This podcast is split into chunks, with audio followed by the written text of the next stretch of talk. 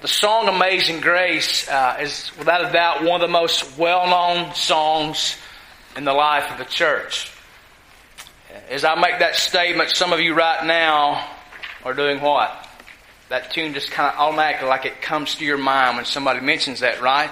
You ever have that happen? Somebody can say the name of a song and all of a sudden the words just, they, they come. John Newton, the writer of Amazing Grace, sounds a lot like the Apostle Paul in these verses that we've read this morning. In verses 12 through 17, Paul gives his personal testimony of salvation. In verse 15, Paul says that he is the foremost of sinners. That word foremost means chief or the worst. Uh, in our modern day, uh, Paul was the Mac Daddy of sinners. Uh, you hear that term used a lot. Paul was the sinner. Uh, Newton, in the first stanza of Amazing Grace, writes, Amazing Grace, how sweet the sound that saved a wretch like me. Newton believed that sinful human beings are wretches in desperate need of a Savior. Uh, the idea behind the word wretch is that human beings are depraved. That thought is not well received in our day and time. People are not bad. This is not me saying that. I'm sorry. I need to clarify. That's our, the view of our culture today. People are not bad. They have simply lost their way. People aren't sinful or wicked. They, they merely have a dysfunction from which they hope to recover from. That's kind of the attitude of our culture today. Uh, here's what I want to say to you biblically. When we downplay our depravity, we minimize the grace of God. Grace is amazing because it saves wretches, not because it helps dysfunctional people become better people. We don't need amazing grace to save us out of our dysfunctions, or we do need amazing grace to save us out of our dysfunctions. In verses 1 through 11, as we looked at last week, Paul spoke of the church's responsibility to guard the gospel. Guard that gospel. Why? Because these false teachers come in. They'll rise up from among you and they'll, they'll lead the disciples away. Guard that gospel. And he spoke of the gospel being the message of all the church's teaching. Anything we teach must have the gospel at the center. And he told the church that we're entrusted with the gospel. Man, what a responsibility. But what a privilege we have of being the church and God entrusting to us the gospel. In verses 12 through 17 that we're going to look at today, if you look at your handout, the main idea is this proclaiming and rejoicing in the gospel of God's grace. Proclaiming and rejoicing, excuse me, in the gospel of God's grace. Verses 12 through 14 we outline it this way testifying of God's grace. Now, that's what Paul is doing. He's giving this testimony here in verses 12 through 14 of the grace of God. Now, if you're unfamiliar with the Apostle Paul, the Apostle Paul had worked with a passion to wipe out Christianity. Paul was very passionate when it came to persecuting and harassing Christians. Paul was dead set on the destruction in the name of Jesus Christ. He rejected Jesus as the Messiah. He rejected Jesus as Lord and he wanted everyone else to uh, get in the boat with him. He wanted everyone else to do the same. And that Paul, that Paul, God called into gospel ministry. And the fact that God would do such a thing amazed the Apostle Paul. I, I said all that to help you better understand when we read verse 12. It says, I thank him who has given me strength, Christ Jesus our Lord, because he judged me faithful, appointing me to his service. The apostle Paul, once a persecutor of the church, a hater of Jesus, Paul is now doing what? He's thanking that Jesus that he despised and rejected, that he hated one and pushed everybody else to hate. He's now thanking him. Paul is amazed by the fact that one like himself could be called into the service of Christ in his church. Think about that, where Paul was at and who he was. He's amazed. He's thankful to Jesus that he would not only save him, but then he would call him into the service of his church. The very Jesus he hated and persecuted. Notice what he says there. Appointed Paul to this service. And so he's thankful for it. You remember the story of Paul if you've read through the New Testament, the book of Acts, you get to chapter 9, and we'll talk a little bit more about this. Paul's on his way to do what? do his job persecuting Christians, and Jesus appears to him. And li- listen, if you're if you're looking to be converted like the Apostle Paul, that's probably not going to happen. That's just the way Jesus chose to do it with Paul. He this Jesus appears to him, and he strikes Paul with blindness. And Paul is converted there on the road to Damascus on his way to do what? Persecute more Christians. And Jesus, Paul says, He appointed me. He's, he's thankful. Paul says, I thank Him who has given me this opportunity, but I thank Him who has given me what? Strength. Strength to do this service came from Christ. The strength to do ministry. And I'm going to clarify something. Ministry is just not what the pastor does. Ministry is what we all do. Right? Ministry is what we all do, and the strength for that comes from Christ. Paul knows that it doesn't matter how smart he is. And listen, Paul was very smart. Paul had been trained and educated at the feet of some of the smartest people in Jewish in the Old Testament that had ever lived. Paul said, it doesn't matter how smart you are, and he was smart. It doesn't matter how much he knows, and Paul knew a lot about the Old Testament scriptures. What makes the difference in the success of Paul's ministry is the strength that Jesus gives him to do that work. Paul is thanking Jesus for the service, the opportunity to serve, but he's thanking Jesus for the strength to do that ministry. And here's what I want to uh, help you how to apply this. We need to remember that. That in gospel ministry, the determining factor is not our abilities. Not our gifting, it's what the Lord does in us. That's the way gospel ministry is. And I'd say this as some of you are thinking about going into gospel ministry, I think you should go and train and be equipped if God affords you that opportunity. But listen, don't you rest on your gifts and your abilities. You need to be dependent upon the grace and the mercy of the Lord Jesus Christ to carry out any ministry He's given you. All ministry must be done with a mindset of total dependence upon the Lord's strength. You hear what I said? Any kind of ministry we do, regardless of how you may serve in the church, you need to be dependent upon the Lord. And here's my question for you. How much time do you spend in prayer asking God to help you fulfill your ministry? Man, over the last several weeks, I've been convicted. And when I say convicted, it's like somebody has punched, given me the, you watch NCIS and gives, gives the head slap. That's what I feel like's happened to me some days. And I'm thinking, Lord, forgive me. I, I got all this stuff to do, and I get up every day, and you know I have my prayer time. There's times during the day when you know something to come up, and it's like, yes, I need to do that, and I begin fretting and worrying. How am I going to do that? And God says, Well, have you ever thought about praying and asking me to help you do that? And it's just kind of like, yeah. Do we do that? Are we dependent upon the Lord and His strength to do what He's called us to do? Notice Paul says, I thank Him who's given me strength, Christ Jesus. And how does He refer to Jesus? I'm just going to touch on this a little bit and we're going to move on. What? Lord, You've heard me say this, and I'll say it again. You can't have Jesus as Savior and not have Him as Lord. It just does not work. I thank Him who has given me strength, Christ Jesus our Lord. Why? Because He judged me faithful. Now, is Paul saying he thanks Jesus that he looked down and said, you know, Paul's a, he's a very faithful guy. I think I'll call him into ministry. No, Paul is saying something very different. Paul is amazed that God would look down at him and count him trustworthy to take care of his people. I can't believe Paul saying that the Lord in his mercy would not only save me, but that he would let me minister to people that I had once hated. Paul hated Christians.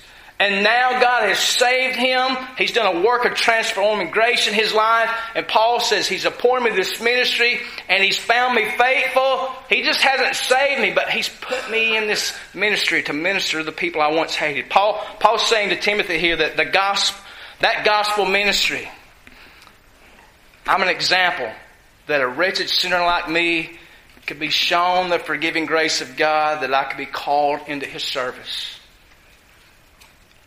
If you're thinking about the Apostle Paul and what he was, isn't it amazing to you that, uh, you know, it's not amazing that he would save him, but that he would call Paul to be what? Right? The majority of the New Testament and help equip and train people to lead the church. Isn't that an amazing thing that God would give him that ministry? And Paul is just, he's in awe that God would do that for him. And see, that's the mindset you and I need to have, especially those who are uh, vocational ministers like myself. We, we need to stop and think that God didn't look at us and go, hey, he's a faithful guy. He's got all these abilities. I need to make him a pastor. No. That's God's grace giving you that responsibility. That word service there that Paul mentions, appointing me to his service, that word service means lowly, humble service. Paul says, Jesus called me to serve, to serve his people, to serve him. That's what I am. I'm a servant. And can I tell you something? That's what true gospel ministry is. It's serving other people. Serving other people. And let me tell you something. When you serve other people, here's what you can expect as application. Uh, I had a, I had a, a person in ministry that I deeply respect tell me one time, says, um, you know that sheep are like all other animals. They have mouths and they have teeth and they will bite you. And I was like, it took me a few days, but I figured out what he was talking about. The sheep will bite you. Be prepared. And when we serve one another in the gospel, that means we need to expect to be treated like servants every once in a while. Some of us don't like that, right? Remember, the next time you're serving uh, in ministry in this congregation, when you're loving someone and they treat you like a servant, remember, you're just getting a little taste of what Jesus went through in his gospel ministry. And you're no better than he is to suffer at the hands of other people. And here's what I would say again in application be thankful for the undeserved privilege of serving Christ and his people. Man, that, that's a privilege. That is a great responsibility to have to serve Jesus and his church. Sunday school teachers, deacons, nursery volunteers, Good News Club volunteers, pastors, church members, all of us are servants. Now, agreed, we're servants at different levels within God's makeup of the church and how He's given responsibility, but we're, we're all servants. You know, we saw a good display of that yesterday, right? Man, people were busy working and serving and ministering to other people. And some of you got dirty, right? Some of you got hot. Some of you having to chase those balls all over the place. The kids were supposed to be throwing them here, but they were going over here, and you just having to run them down. So that was that was being a part of God's church, serving other people, lowly, humble service. And here's what I want to say: the goal of the gospel is not to get a bunch of people to be church goers for an hour or two on Sunday. Its goal is to transform sinners into servants of Jesus who live 24 hours a day, seven days a week, so they might serve Him. So your serving Jesus doesn't begin at 9:45 on Sunday morning and end at 12:10 or 12:15. Okay? The goal of your life is to live 24 hours a day, 7 days a week, 365 days a year so that you might serve Him. And listen, what a privilege it is to serve the living God. We'll see that more important when we get to verse 17. Verse 13. Here, Paul remembers what he was and, is, and, and apart from the grace of Christ. Notice how he characterizes himself. Though formerly I was a blasphemer, a persecutor, and an insolent opponent. Insolent opponent, that means he was a bully. That's what Paul was. He was a bully, and he was a good bully too. And, and Paul, Paul was not exaggerating. Paul was the ringleader of the persecution of the church. And just so you can have a good idea of the Apostle Paul, let me read you some verses, and particularly from the book of Acts. Just make a note and listen as I read. Uh, some describing Paul, and then Paul describing himself. Acts chapter 8, verse 3. But Paul was ravaging the church and entering house after house. He dragged off men and women and committed them to prison. When you saw Paul coming, everybody dove under the bed. You don't want to mess with Paul.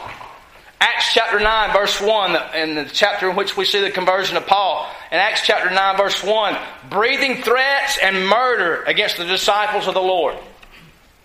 Did you hear that word? Murder? Paul didn't stop at nothing in persecuting the church. Acts chapter 26, verses 9 to 11. I myself was convinced that I ought to do many things in opposing the name of Jesus of Nazareth. And I did so in Jerusalem. I not only locked up many of the saints in prison after receiving authority from the chief priests, but when they were put to death, I cast my vote against them. You know the story of Stephen, when they stoned Stephen to death, you know who was standing there holding everybody's coats while they did that, right? The Apostle Paul. Verse 11 says, And I punished them often in all the synagogues and tried to make them blaspheme.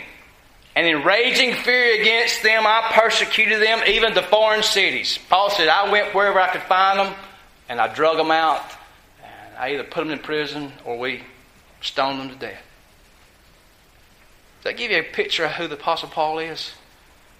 Even though I was formerly, he says, a blasphemer and a persecutor and an insolent opponent, and yet God showed what? Mercy. Why mercy? Notice what he says mercy because I acted ignorantly in unbelief. Now, don't misunderstand Paul. Paul's not saying God showed me mercy because I was ignorant. He's not, he's, he's not telling you the reason, the ground on which God showed him mercy because I was ignorant. Uh, this does not mean that ignorance and unbelief somehow qualified Paul for salvation or made his actions less sinful. He was still guilty. Paul is saying God had mercy on Paul's desperate spiritual condition, his ignorance and his unbelief. Paul received mercy because God is merciful. That's what he's saying. It, it was only by the grace of God that Paul was saved when he was lost and unable to see that he was blind. That's what Paul's saying. I was ignorant in my unbelief. I didn't know. And God in his mercy did what? Came to him and opened his eyes to the fact that he was lost. And God and, and Paul is just overcome with the mercy that God showed him. You remember last week the false teachers, and we talked about them who were troubling the church by teaching that the way of righteousness is the way of what? Keeping the law. And if you keep the law, you're what? Do good, keep the law, and you're right with God. Paul's saying, let me tell you something. I count the law. I was more zealous than anybody who came to the law. And if anybody could have been made right with God, it was me. But I found out that I needed the righteousness of God apart from the law. And I found it in the gospel. I found it in Jesus Christ. God showed me mercy. He showed me I was a sinner. He showed me I was lost and allowed me to see the gospel. Paul saying, in spite of my ignorant unbelief, God showed me mercy. If you're sitting here this morning, you know Jesus, it's all of God's mercy. It's all of God's mercy that He would allow you to hear the gospel and then come to your hard, calloused heart and take away your blindness and break that hard heart and say, Come to me. It's all of God's mercy. Christian, you need to understand the inability of trying to be good and of keeping the law to make yourself right with God. And you need to understand you need mercy. Those things have to be understood in order to be ministers of the gospel in the church.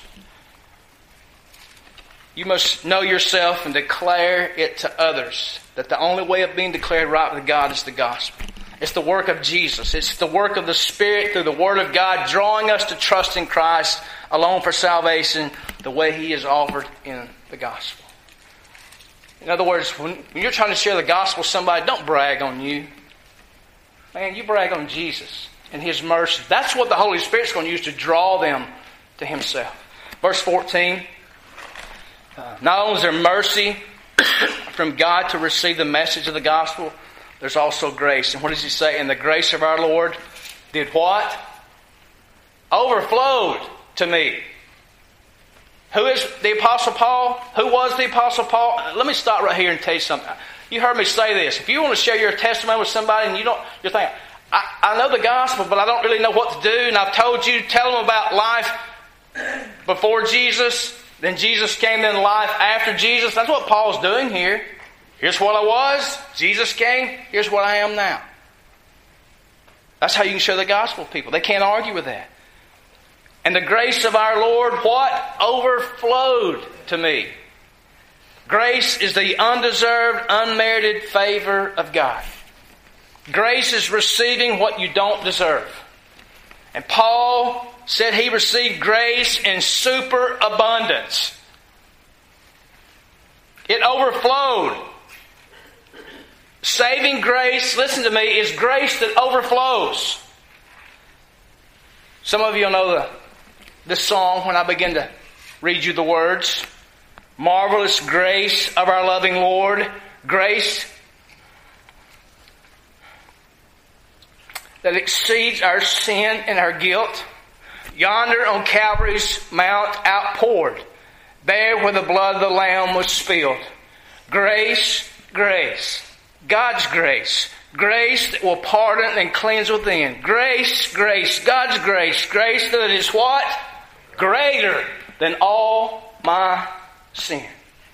Abundant grace was poured out to sinners through the blood of Christ and his death on the cross. Also, Paul is telling the Christian to be mindful of the transforming power and the sufficiency of the grace of Christ. He says, And the grace of our Lord overflowed to me with faith and love that are in Christ Jesus. Paul says, I was not only forgiven, he was not only declared right with God. Paul says, I was changed. Paul is saying this when God's grace got hold of me, the grace of God and the gospel did what the law had never done in me. It put faith and love in me, something I never had before. That is, what he's saying here is it made me one who believed in God. I, I believed in His promises. I believed in His Word. And one who loves as Christ has called us to love. In other words, God's grace in me produced faith and love, which only come through Christ. Here, here Paul is referring to the faith that we have in Jesus and our love for God. If you remember back in verses 5 and 6 of chapter 1, Paul condemned the false teachers for turning away from faith and love. But by contrast, Paul received faith and love when he came to know Jesus. This contrast, Paul is saying, this is the difference between the true gospel and the false gospel. Before, it was not there, but now, those things are in my life. When God's grace transforms the sinner's heart, there's always faith. There's always trust in Jesus. There's always a love for God. A love for God that's evidenced in a love for what God loves. How do I know when I'm loving God right? You love what God loves. A love for holy living. A love for what God loves. His mission to save the lost. Loving what God loves is a love for the church. And listen to me, by the way, that love were to be there, whether they do everything you think they ought to do or not. Whether they get everything right or not, we still love the church, right?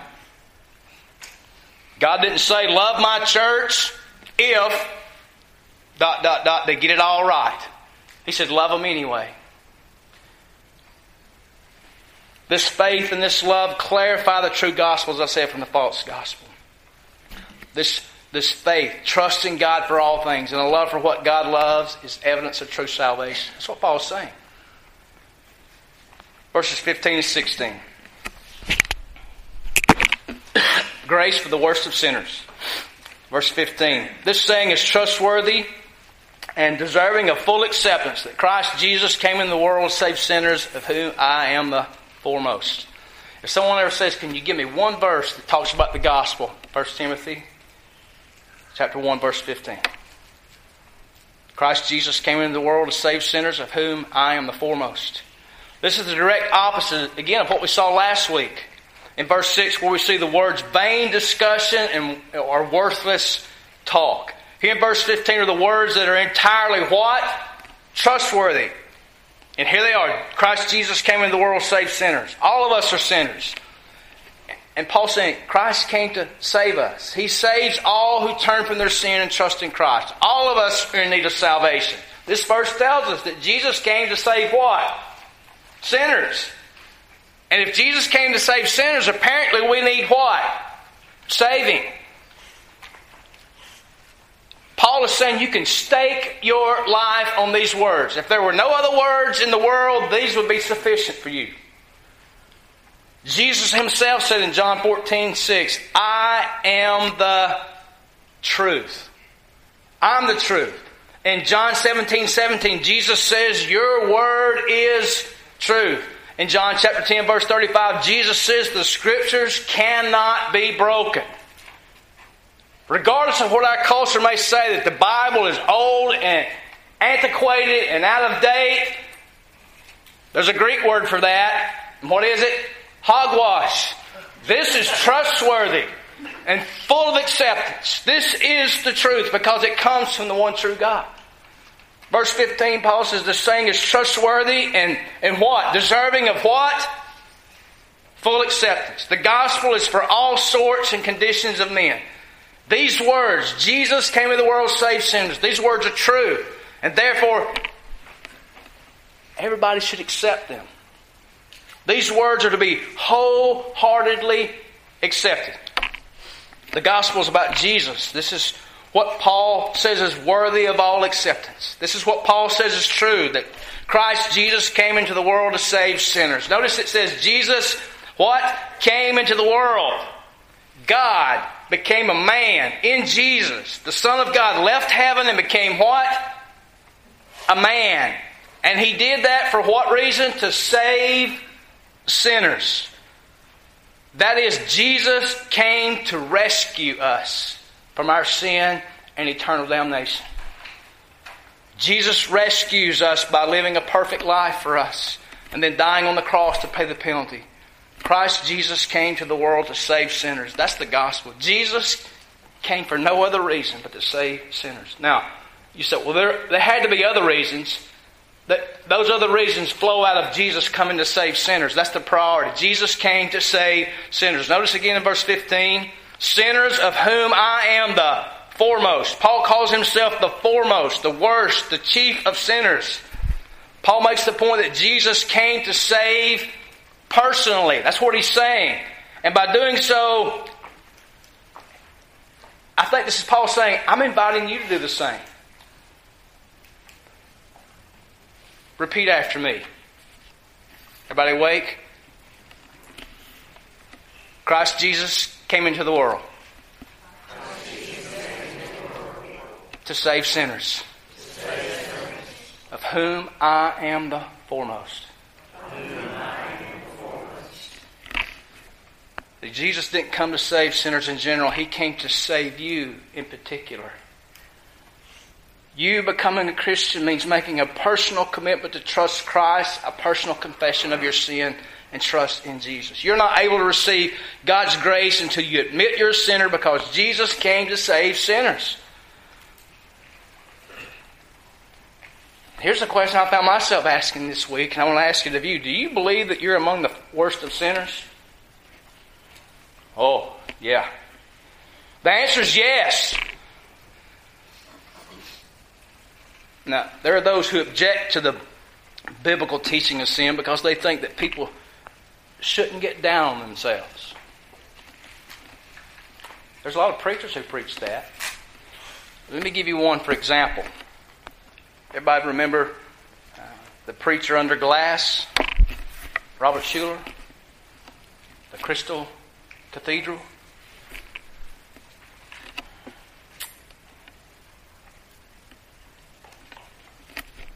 We shouldn't offend anyone's self concept.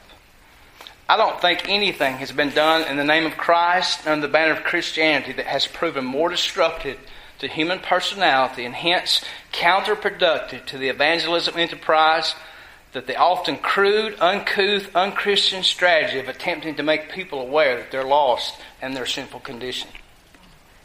He needs to put his Bible, he just needs to bury it. Well, y'all know he died not long ago, right? Uh, and I'm not, I'm not criticizing and, and, and, and pointing him out because of that. But if that's the only thing you got to say, don't call yourself a preacher. Don't call yourself a preacher of the gospel. You, you just need to move on. And as Paul grew in grace, and as any believer grows in grace, they also grow down in their estimation of themselves. Can I tell you that the longer I'm saved, the worse I figure out how bad I, I, I find out how, just how bad I am. Which makes God's grace even more. Notice what Paul says there. This word, these words he chose are very important. I am the worst of sinners. Not I was the worst of sinners. I am is in the present tense. Our need of the gospel does not end when we get saved. Because afterwards we're still sinners. We need to go back to the good news of God's mercy every single day. Here's what I would say to you in applying this. The more you understand and repeat to yourself gospel truth, the more you'll understand how deep a sinner you really are. And how overflowing God's grace really is. That's what Paul's saying here, right? The more he thought of who he was, the more glorious God's grace become. I ask this question again. Do you believe you're the worst of sinners?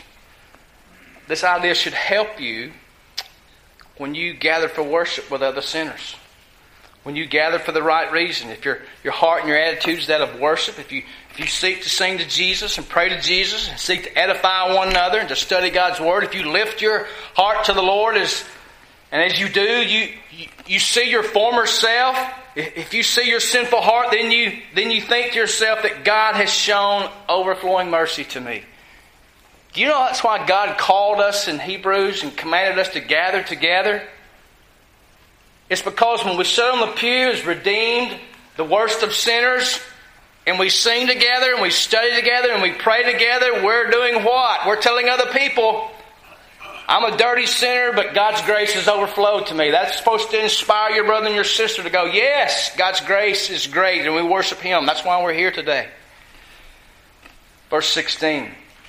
But I received mercy for this reason, that in me, as the foremost, Jesus Christ might display His perfect patience and example to those who were to believe in Him for eternal life. He says, But I received mercy. Why? For this reason. He tells us why God was merciful. He tells us why he was saved. That in me as the foremost, Jesus Christ might display what? His perfect patience. It was through saving Paul that Jesus would what? Display his perfect patience. Listen, patience here means to be patient with people. Some of you are grinning. Yeah, that's tough, right? The point is that if Jesus was patient with who? The foremost, the worst of sinners. If Jesus is long suffering, the worst of sinners, no one is beyond the reach of God's grace. Some of you got somebody in mind right now, right? You're going, ain't no way that person ever gets saved. Right? You meet them on the road some days. They pass by, you go, ain't no way that guy ever gets saved. You've done it. I've done it. Then I read passages like this and I go, oh no. No one's beyond the reach of God. Notice it says as an example to those who were to believe in Him for eternal life. Paul, the worst of sinners. And, and by the way, as I said this, there's a lot of Pauls, the worst of sinners. To all lost sinners, Paul is an example. Paul was proof that God can save anybody. If you're here today and you think that you're beyond God's saving grace, you need to look at Paul. He was a blasphemer of God. He, he persecuted Christians. H- have you ever, as a Christian, run into an old classmate and found out that that person had been saved by the grace of God? And you go, wow. You ever done that? Can I tell you that there are a lot of people I run into when I go home for a visit and they think, Christian, you? Preacher, ain't no way. You're a, you're a pastor. How did that happen? I'm not saying it to brag on my simple past, but on the overflowing grace of God in my life. How is God's saving grace applied to the worst of sinners? How is the saving grace of God applied to any sinner? Notice verse 16. Those who were to believe in Him for eternal life. With Paul as an example, the worst of sinners, and yet God saved him. What encouragement, what hope. And with all that hope, there's only one thing left for you to do, and that's believe in Jesus. You're sitting here today, you're going, man, I, am beyond the grace of God. You, I got issues, preacher. We all got issues. Paul had issues. But they, those issues weren't too big for the grace of God. Verse 15 told us that Jesus came into the world to save sinners. All must believe in Christ for eternal life. Paul says, I'm an example of God's perfect patience. If he can save someone like me, then he can save anybody. Notice here the words were what? Who were to believe. Literally, that means who are about to believe. That's what that's meaning. I'm an example. You're an example of God's overflowing grace in your life towards people who are about to believe. What does that tell you? There's people out there that's going to hear you. Not all of them, but there are going to be people going to hear and they're going to believe in Christ. In other words, no potential believer needs to despair that he's too far from God. He's too hard of a case for God. God can I tell you something? God delights in hard cases. Because you know why? He likes to put His glory on display when He saves those people you and I think are just so far gone that nothing can help them. If you'll believe that Christ will save you, then you'll have eternal life because Paul used God and put him there as an example. Verse 17. Here we have Paul's response to God's grace. Give praise to the God of grace. To the King of the ages, immortal, invisible, the only God, be honor and glory forever and ever. Amen. He says to the King of the ages. The ages that refers to the fact that God had no beginning and will have no end. He exists outside of time. Though he, he acts within it, he exists outside it. God is the King of the ages, now and forevermore. Then notice what he says God is immortal. God is imperishable. He's incorruptible. He'll never get tired. He never changes. He has no loss of power. He'll never know death or decay. Then he says he is the invisible, the only God. In other words, God's beyond the limits of what we can see or imagine. He's the only God, and we're definitely not God. Notice what he says. We're about to, to land the plane here. To the King of the ages, immortal, invisible, the only God, what does he say?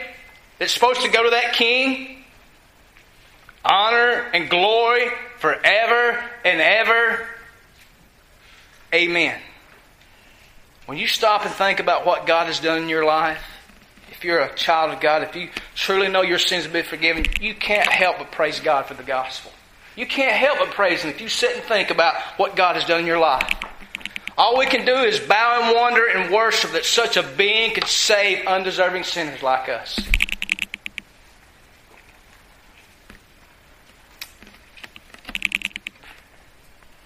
When you do that, here's, here's what I tell you can happen. Here's what Paul's doing in verse 17. There'll be times when you find your heart welling up with spontaneous worship of God when you start meditating and thinking about the gospel. If you can't remember the last time you did that, maybe it's because you don't pause often enough to remember your experience of God's overflowing grace in your life. If you're here today thinking you are a good person and you can be right with God, I have some bad news for you. You can't. But if you're here today realizing that you can't be good enough to be right with God, then I have some really good news for you. And that is that God knows that. Because God knows you. And God has provided His Son in the gospel so that as you trust in Him, you are made right with God. In the gospel, good news. Isn't it wonderful news to know that God would save wretched sinners like us? The worst of sinners. Let's pray.